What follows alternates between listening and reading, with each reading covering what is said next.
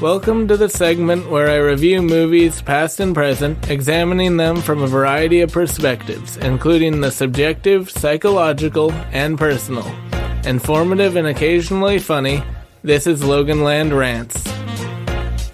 In Apocalypse Now, a soldier is sent on an epic sojourn through Vietnam to complete an assassination mission. I know, totally dated, right?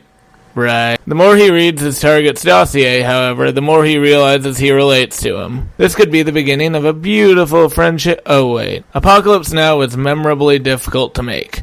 It went well over budget and resulted in negative coverage of director Francis Ford Coppola's perfectionism, which we all know has never been unhealthy at all. Never. However, if you look at the finished product, an effortless looking performance magnet that accurately, if psychedelically, portrays the Vietnam War, you wouldn't immediately know that Coppola put his blood, sweat, and tears into this project. Probably not his blood. That's just a figure of speech. Get that out of your head. Everything I said is true, and I'll restate it here.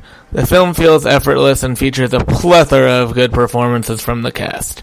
Martin Sheen is believable as the soldier on a mission, not the Sheen you're thinking of, uh, unless you're thinking of Martin Sheen. Marlon Brando, who had previously worked with Coppola on The Godfather, shines in his part as Sheen's possibly narcissistic yet charismatic target en route to assassination?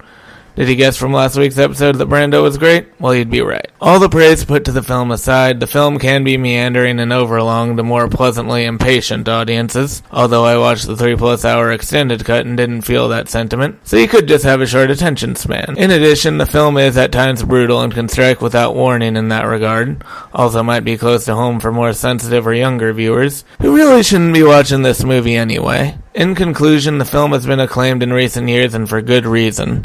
It's a sprawling war epic, grand in scale and effective in execution. Restating the point, am I right? For those into cinema in general, I would recommend it. Though keep in mind that it will not appeal to every single individual, let alone everyone in the 1979 audience from which it came, of course. Did you think you were the audience for the movie? Come on! Well, that's all I got for you. Feel free to like, pledge, comment, or subscribe, and I'll see you next week.